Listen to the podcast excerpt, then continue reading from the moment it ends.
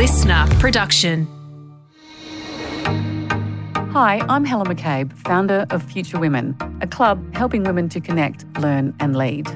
Over my career, I've run teams inside newspapers, edited a magazine, and launched my own business. This has meant building a team from scratch, leading through difficult times, and managing the odd crisis. I've never had any leadership training because I thought you were either good at leading or you weren't. I thought being decisive was a key metric for success. I was wrong, and it led me to make simple but avoidable mistakes. In this series, I'm doing what I should have done years ago, reaching out to people who I admire who have also successfully run teams across all types of industries. So I can ask their advice on some of the common leadership challenges.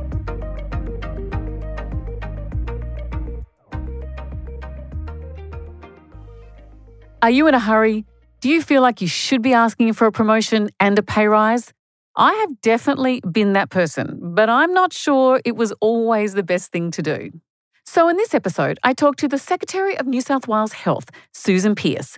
Susan is someone who really understands the health system. She spent six years as Deputy Secretary, having previously been Chief Nursing Officer and Deputy Secretary for Patient Experience. In this episode, we discuss the benefits of going slowly and explore how having a deep technical understanding is a slow but steady route to a long term, successful career as a leader.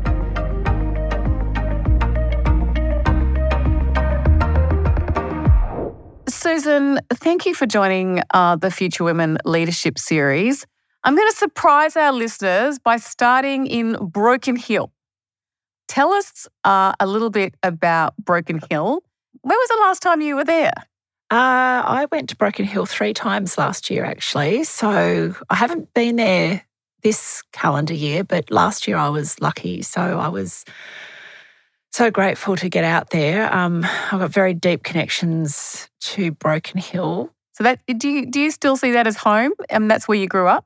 No, I, I, I grew up in Bathurst, um, and then I went to Broken Hill when I finished nursing, and I was there for ten years. Um, and I I guess it's so deeply ingrained in me because my first recollection of arriving there as a, a student nurse um, in about 1989, I think, was getting off the Indian Pacific and and seeing you know the sky and the I guess I just loved everything about it from the minute I set foot in the place. So, yeah. And my son was born there. Um, so he's about to turn 31. Uh, and, uh, you know, it's just, it was just a very special part of my life. Yeah. I um, grew up in a country town in South Australia. So we as a family, you know, all piled in the car and went driving. I don't know where we were actually ultimately headed, but we did go through Broken Hill and spent um, uh, time at Pro Hart's Gallery, you know, which was just as a child was just, you know, mind blowing seeing what he did out in the middle of Australia. Um, what drew you to nursing? Uh, look, I've been asked this question many times, and it's I, I don't really think I've ever been able to articulate a proper answer to it. I I, I just never really conceived of doing anything else. Um, so when I was in high school, I had an aunt who was a heavy influence in my life in a positive way, uh, and and she had done some nursing at some point in her life, and I guess it just I had that desire to help people, and I guess to find purpose, and for me it was just it was never an option. So from when I was in high school, I yeah that that was I made my mind up. That's what I was doing, and that's what I did. The thing that I want to explore with you today is the pace of someone's career and their rise to leadership roles. Were you ever in a hurry? Uh, no, not not in a hurry. I don't think. Um, I've tried to th- analyze myself about sort of you know how probably women do that a lot I, I, guess but you know how is it that I've ended up in this in this role which is something obviously I value greatly after you know 35 years now since I started nursing. And so I've been in health a very long time. Um, but no I don't think I could say I'm in a I was in a hurry. I don't think I could also say I was particularly ambitious but I think what I am is I'm quite competitive. No good at sport, mind you, but um, I, I'm, you know, I'm quite good. I'm quite competitive, and so I, I always wanted to do to do things. I guess in that in that frame of reference is probably the best way I can describe myself. And, and I, I just want to thank you for um, making that point because as I was listening to you, there is no way you have the career uh, that you've had and accidentally fallen upwards the whole time, right? And I think a lot of women can probably subconsciously uh, tell the story that it was all a bit accidental. And there's a component of that for sure. I, I totally, I totally acknowledge that, but it, it can never be that accidental to continue to take on bigger and more pressurized roles. But nevertheless, I'm very intrigued by your career because it plays into a bit of a theme that is developing through the guests I've had in recent times around the value of getting experience. Um, and I guess it's against a backdrop of a world where there's been a skills shortage. So young women are taking jobs quite quickly or demanding to take, you know, the next step quite quickly. So talk to me about your time as deputy secretary. I mean, you took you were in that job for 6 years. Was that a long period of time for you or was that job just a privilege and a tough enough job as it was? Well, I think your question sort of presupposes that I was then aiming for the job that I'm now in. And I'd, I'd have to say, I, am not saying I never conceived it was a possibility, but I also never really used to think about it a lot. I used to talk to my old boss, the former Secretary of Health, about this because we obviously had these conversations. And so it wasn't necessarily something that was outside of my you know thought process but i was in the job i was in and i think it went it went fast and slow in a way of course, you know, we were hit with the pandemic uh, after I'd been in the role for, oh, I'm trying to remember now, but it was about five, I'd already been in the job for about five years, I think, when the pandemic, maybe four and a half. Yeah, four and a half probably, when the pandemic hit. And so it was because of that job that I ended up performing the role that I did during the pandemic. So there were periods of of time in that job where I just thought I just can't keep doing this. It's one of those roles where, when you're responsible for system performance and also then an operational role, you're in the background. And it wasn't that I wanted to necessarily be in the foreground, but you get pretty tired of dealing with really difficult issues and really not getting much nourishment in terms of positive things that I probably get to do now and I've done in former jobs. So, you know, that was the hardest part of it for me. It wasn't, you know, I didn't need to be the front person, but I I also got, you know, during periods in that role with great some great achievements um, that I'm really proud of, but also periods where I just thought I just I just can't can't keep going with this. And, and as a health professional, I think one thing I recognise in myself is that health professionals generally, I think, often don't realise that giving and caring for people is innate in us, but you also get a return on that investment quite quickly when you're dealing directly with a patient, family, people that are right in front of you. And the further away from the bedside you go, the less of that you get. And you're sort of looking for it somewhere else. And I think, you know, that for me, because I'm an emotional type of a person and I like to, you know, to engage with people and and yeah, so that, you know, that was hard, but having said that, there was some pretty big achievements in that job and I was happy enough doing it. I want to come back to your role as a deputy, but I can't let your point that you just made pass about being a health professional and putting in an investment in someone into someone and something and getting a return on that investment. Is that something you have chased. And it, it really resonates with me because I think journalism is a bit like that as well. You invest in a story and the people you tell stories about, and you genuinely feel that there is value in that when you see a story published or you see an outcome. At what point did you understand that about yourself?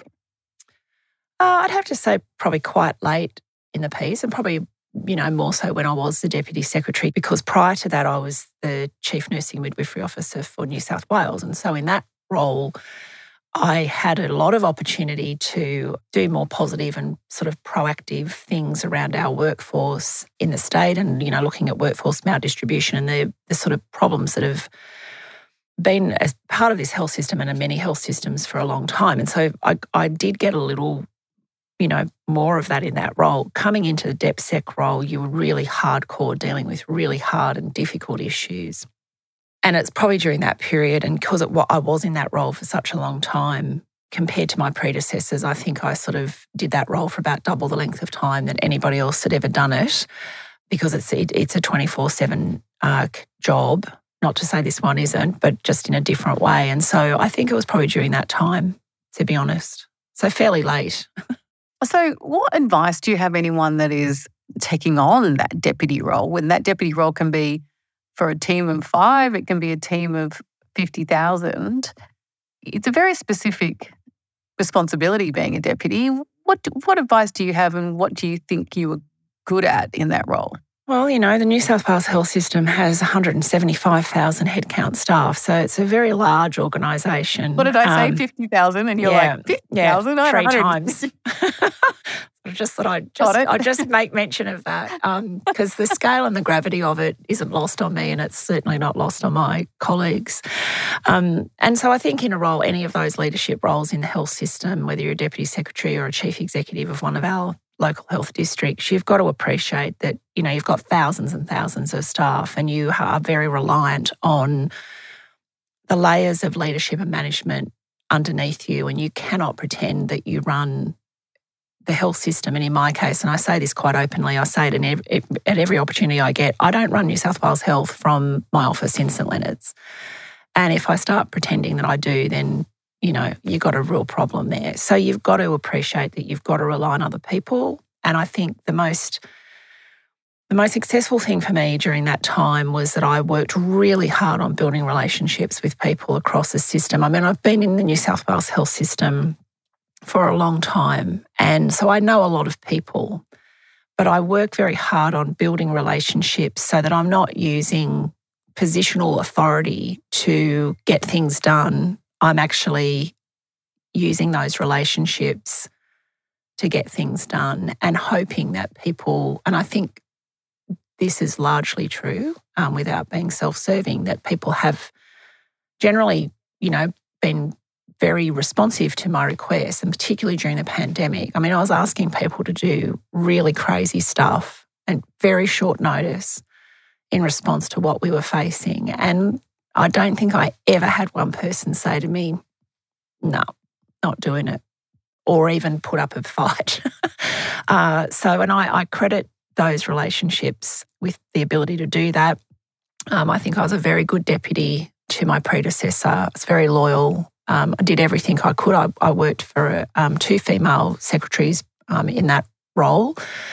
And, you know, I, I was very grateful to have had the opportunity to work with both of them, but I also made sure that I, you know, I really went out of my way to make sure they were covered on everything. So, you know, it, it was a privilege in a lot of ways. And I think I've demonstrated, certainly in my appointment to this role, that, you know, I've done the hard yards and no one could suggest otherwise. And in health, and I'm sure in other industries, you know, there is a hierarchy there and there is a view that, you know, having subject matter expertise and technical expertise is important. I don't think it's the whole thing by any stretch, but there is value in it. There's value in me being able to say I worked in Broken Hill for 10 years uh, when I'm out in the country visiting hospitals because there's a, a genuine view out in rural New South Wales that people like me have never set foot over the Blue Mountains. And so it's, you know, it's it's very useful to say actually I grew up in the country and I, I worked in Broken Hill for a decade. When you think about the qualities of a good deputy, loyalty is obviously at the top of that. What else? Well, I think you have to. So it's finding that balance of, and I, th- I think I could always speak my mind. I I didn't feel hampered in in that way, and but you've got to accept that you know you're not you're not the boss. You're obviously part of the executive team. It's not all about you. Um, it's not all about the secretary either, frankly. But you know, I think it's it's about it's not a about knowing your place, but you've got to function in that role and be satisfied that your contribution is making a difference. And I think that I was able to do that. As I said, I didn't quest for the secretary role because I was acutely aware that you a have to be in the right you know in the right place at the right time you obviously have to have the capability to do it i'm not suggesting otherwise but the government of the day might go, yeah, look, that's great. You've been doing that job for, you know, you've been in health for 35 years, but we want somebody else and you have to accept that that's a real possibility. So there's no point pinning your hopes on something that may never come to fruition, I guess. I'm a pragmatist. At what point did you go from realizing that the job of deputy, all consuming during a pandemic period and incredibly rewarding work, could be parlayed into the top job? At what point did you kind of go, actually, I reckon I can do that? If I'm brutally honest with you, during the course of my career, I have pretty much always had this somewhere. I don't know where where I got this from, but I've always had a degree of confidence that I could do the next thing. And you know, I have been offered opportunities over the years, and I've been you know brave enough to take them. When I left Broken Hill in in 2001, my son was eight, you know, unfortunately, my first marriage had, had broken up and I took a decision to leave. And, you know, that was probably the hardest decision that I ever made.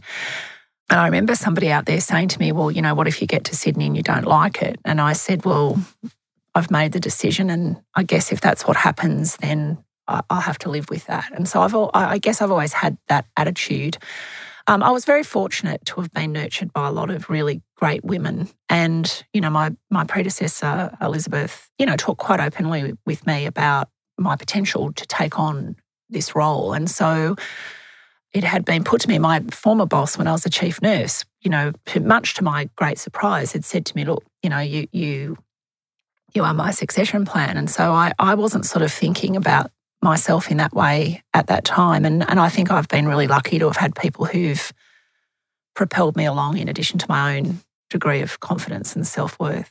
You don't know where that self worth comes from? No. Brought up in the country, brothers? No brothers. No, no, no brothers, two sisters. Um, you know, I I don't know. I I just I think as a kid I I you t- sort of took a role in my family unit where I was um, the Christopher Pyne of my family. I'm the fixer.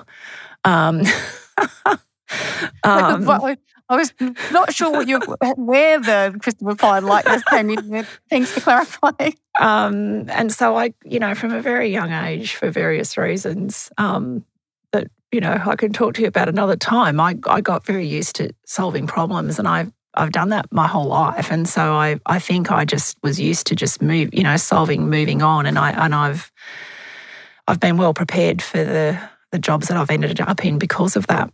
It's something I ask because I, I talk about it all the time with Jamila Rizvi. I think we've done an entire podcast. My colleague is Jamila, and for those that haven't heard me talk about it before, but um, we've done a whole podcast on confidence and self belief because it is still the thing that I would talk about every day as the founder of Future Women. And it confounds me all the time because I, I see such a lack of confidence from senior women to the women in the with the double degree raising three kids but hasn't worked for five years thinking I'll never get a job. I mean, do you see it as well, given you've probably got, I think, I know, a majority female workforce? Definitely. And I think, you know, I get a lot of people come and talk to me because I'm pretty approachable and affable and generally pretty positive um, and optimistic type, which is useful given the job I've got. But, you know, I, I talk to particularly women about, you know, stop thinking you've got to tick every box to get to the next job. There are, you know, I mentioned earlier about technical expertise, but and that and people tend to pin everything they've got on, you know, well, I'm a subject matter expert, therefore I'm going to get this is going to lead to promotion. And and my advice to them is look, the further up the hierarchy you go, the less opportunities there are because it gets narrower. And you've got to accept the fact that you may or may not succeed. And it may have nothing to do with you or your capability. It's just that there's somebody else who's going to, you know, beat you on the day in an interview process. But to think more laterally about what transferable skills you've got and how you can navigate your way through into different roles and to, and to and to back yourself and give yourself a go at it. You wouldn't be being asked if people didn't think you had the capability. You wouldn't be in an interview if you didn't have the ability. But what what makes a difference in I think when you get to an interview panel at a very at senior levels in our organisation is that it's really not the technical expertise that sets people apart. It's the behaviours and the, you know, the capability to be able to do the job for the softer reasons rather than the hard technical skill. There's interesting advice given that, you know, when I look at your CV, it looks like someone who has done a slow and steady, gone on, done the job well, got the qualifications, done them well, proven, probably more than proven yourself in every job before taking on the next role. How much do you attribute your rise to the top of your profession to actually getting the technical expertise, and how much to developing those soft transferable skills that are undoubtedly needed stakeholder management you know when to when to offer advice and when not to offer advice how, how much do you credit those two sets of skills to your success? Um, look, I, th- I think, to be honest, it's probably 50 50. You need enough requisite skill to be able to, you know, I mean, I've, I've followed an unusual path in some respects because I've, you know, went out of nursing into the nurses' union. You know, I was there for eight and a half years. I caused quite a bit of havoc for people who now work with me um, during those years and enjoyed myself doing it. And and the thing about it was though was that because it was never a personal or horrible, you know, behaviour, it was really about dealing with issues, not dealing, you know, attacking people. I was able to come back into the health system, uh, into a workforce role. I did finish law while I was a deputy secretary, which, you know, and I reflect on that now, is just ridiculous. Um, and I cannot, I knew when I was doing it that I would look back on that time and think, I don't know how I ever got through this. I finished my last law exams during the flu season of 2017 when I was in the deputy role, and it was hell. And I don't think I slept a full night for three months during that period while we were contending with that flu season. So, you know, but as I said earlier, the relationships I formed, and because of my nature, you know, I'm I'm pretty good at having really difficult conversations with people and not leaving them feeling bad. And I and I think those skills and my ability to work with I've obviously worked with, you know, most senior politicians in this state during the pandemic and outside of that. But I can equally go, as I did earlier this week, into a small rural hospital and talk to the staff in there. And I I think having the capability to be able to do that is, has stood me in good stead. And I'm very much uh, myself in all circumstances, and people can see that and they respond well to it.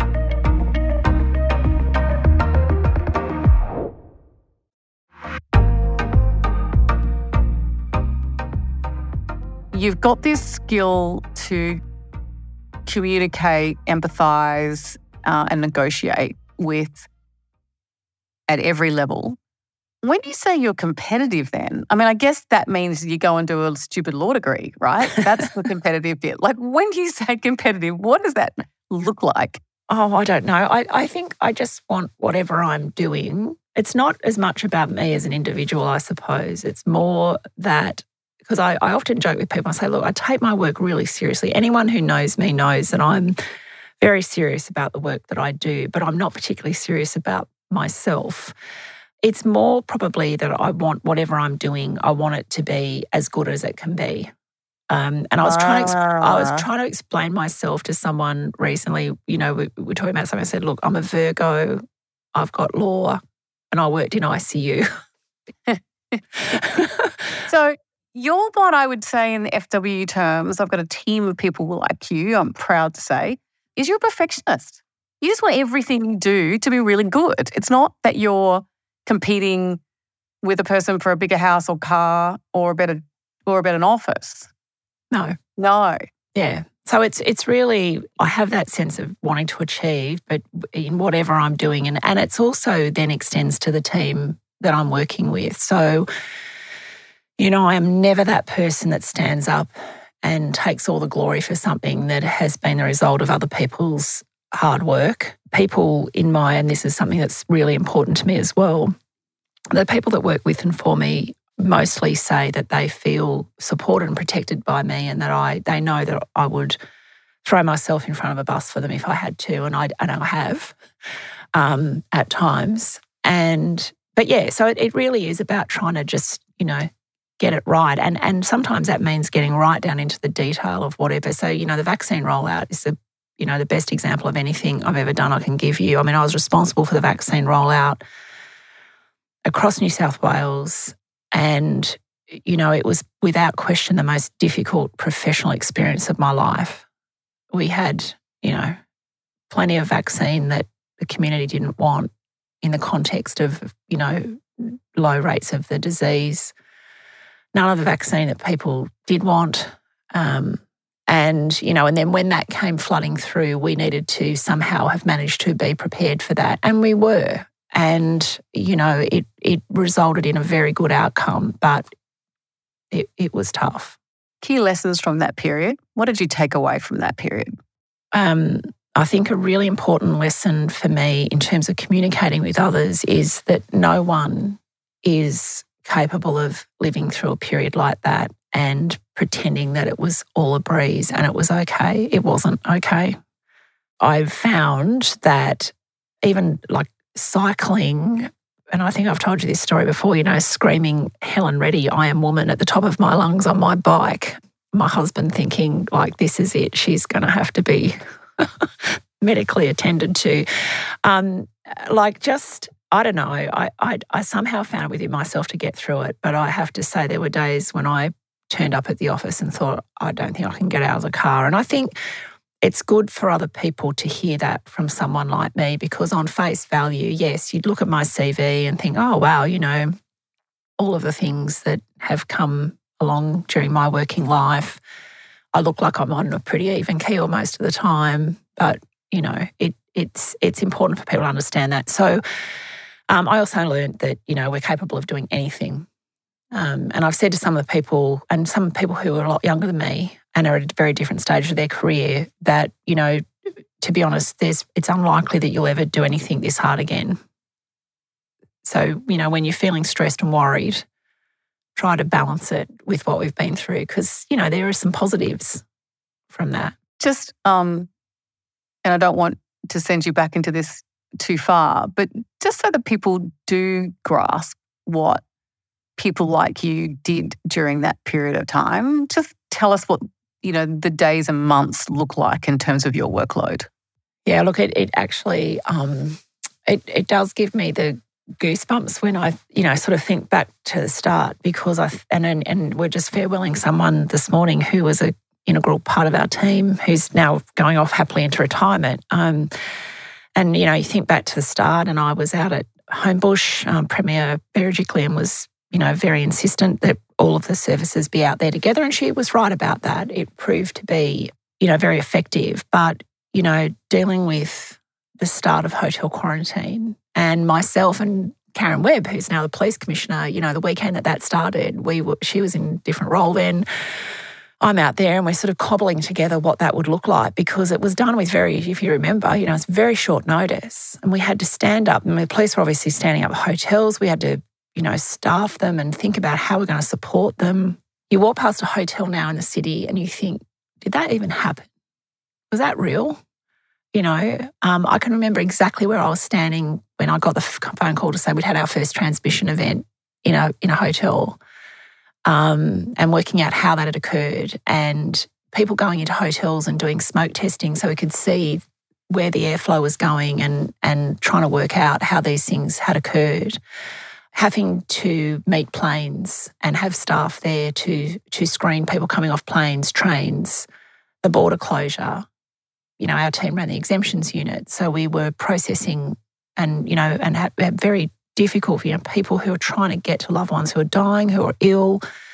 You know, trying to manage through that in a safe way. The setting up of ICUs to make sure that you know we had enough capacity to be able to deal with whatever came our way, and we we certainly were well set up, but you know, well, you've got all of these extra ventilators. Have you got enough oxygen to support them all? So, like the level of detail.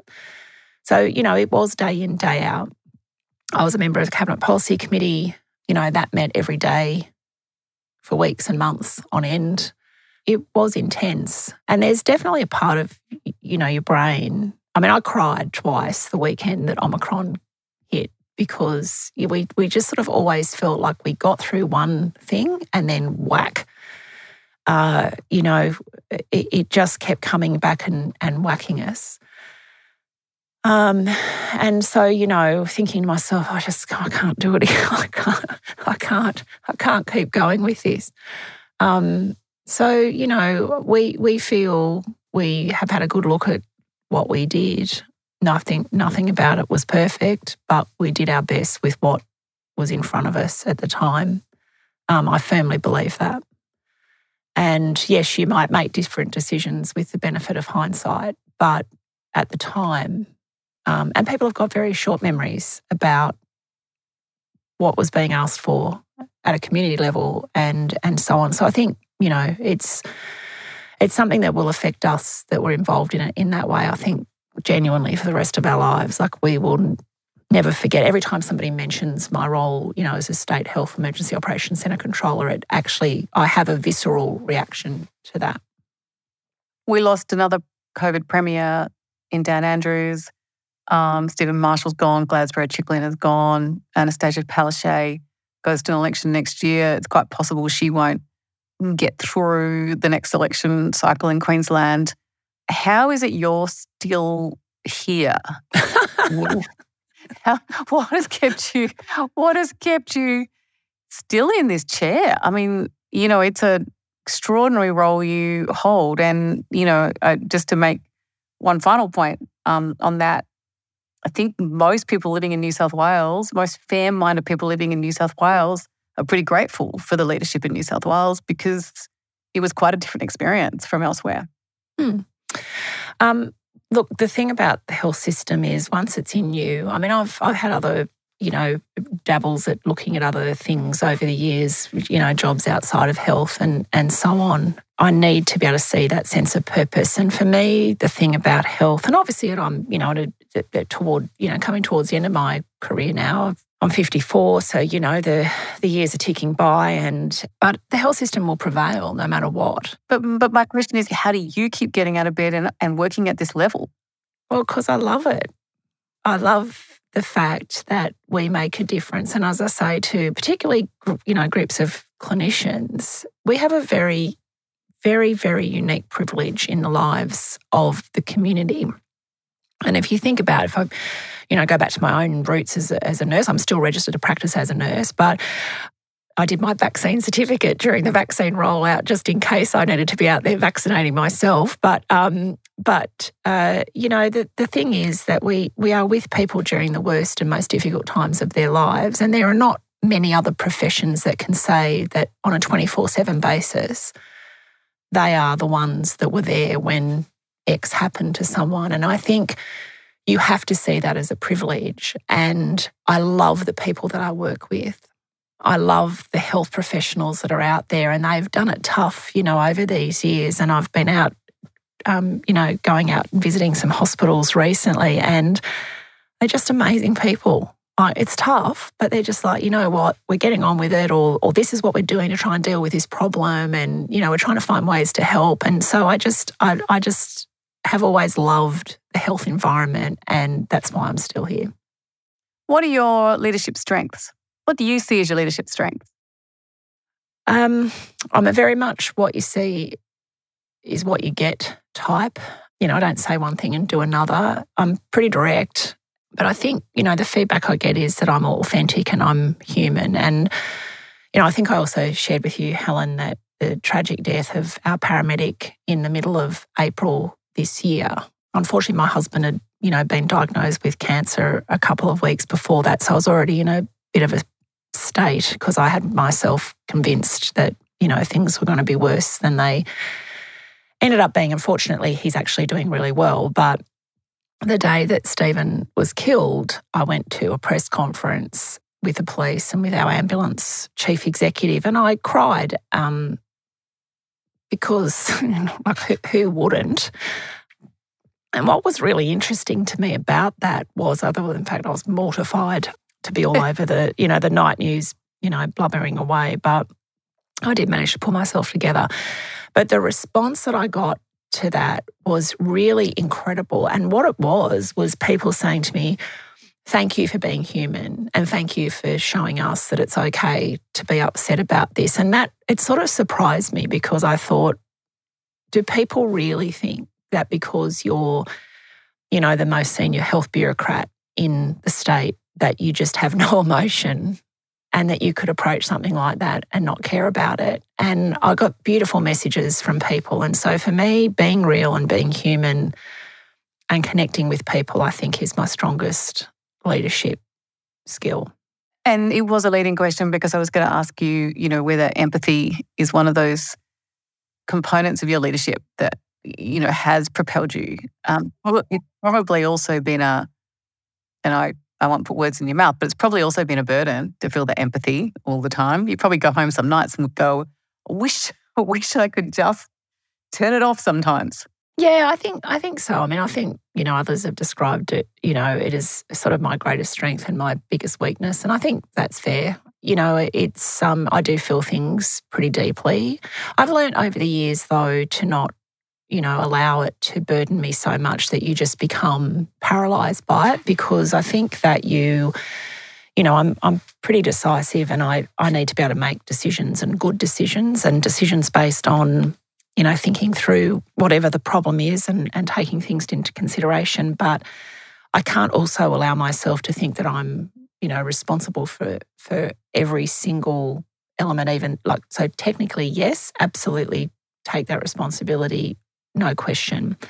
But I need an army of people who can enact, I guess, the vision I have for, for New South Wales Health. That is, that it's the best employer that any health system can be, and that people come to work each day and can fulfill their function in, in a happy environment.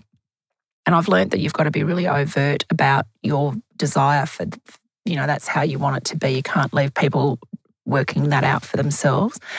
But yeah, it's it, it's it, it it is a bit of a burden, but I think I'd I'd rather feel it than not. How do you manage your work life balance or your mental health or you know those moments where it is pretty tough going? Any advice? Um, look, sometimes I, you know, like everybody else, I don't manage it as well as I'd like to. Um, you know, I, some nights I get home, my husband's wanting to, you know, talk to me about whatever, and I'm like, just I just can't engage in it. I need to just sort of I don't know, decompress a little bit, I think. But I think one thing I am good at mostly is that I don't, you know, cart great loads of work home with me or sit at the computer all weekend. I I get my work done in that, you know, that sort of signing off and administrative type work when I'm in the office. Uh, and so when I'm at home, I obviously take a lot of phone calls and do all that stuff, but I really try to keep home. And I love being at home. So, you know, it's, uh, I just love being at home. Um, I'm very fortunate to have, you know, a, a happy life at home, even though my almost 20 year old daughter is quite scathing about me. Um, she gives you a bit of in the moment. I can't seem to do anything right with that girl at this point in time. Um, but um, hello, Alex. I'm I'm determined to embarrass her at every opportunity. Um, but um, but yeah, so you know, so it, it it's it's I think whatever it is you invest in, whether it's being at home or something that's that really means something to you, is the only way that I can find to offset what would otherwise, you know, have you in a bit of a state. What advice do you have for the Alexes of the world uh, about their future career um, leadership ambitions? Like, what advice do you have about young women who are making their way in the world right now? Um, be nice to your mother. Um, and knew she was going to get enough. First of all, because your mother is a good, your mother's a good person.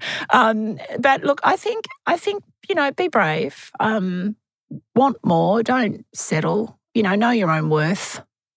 I think that's important and, and have some courage.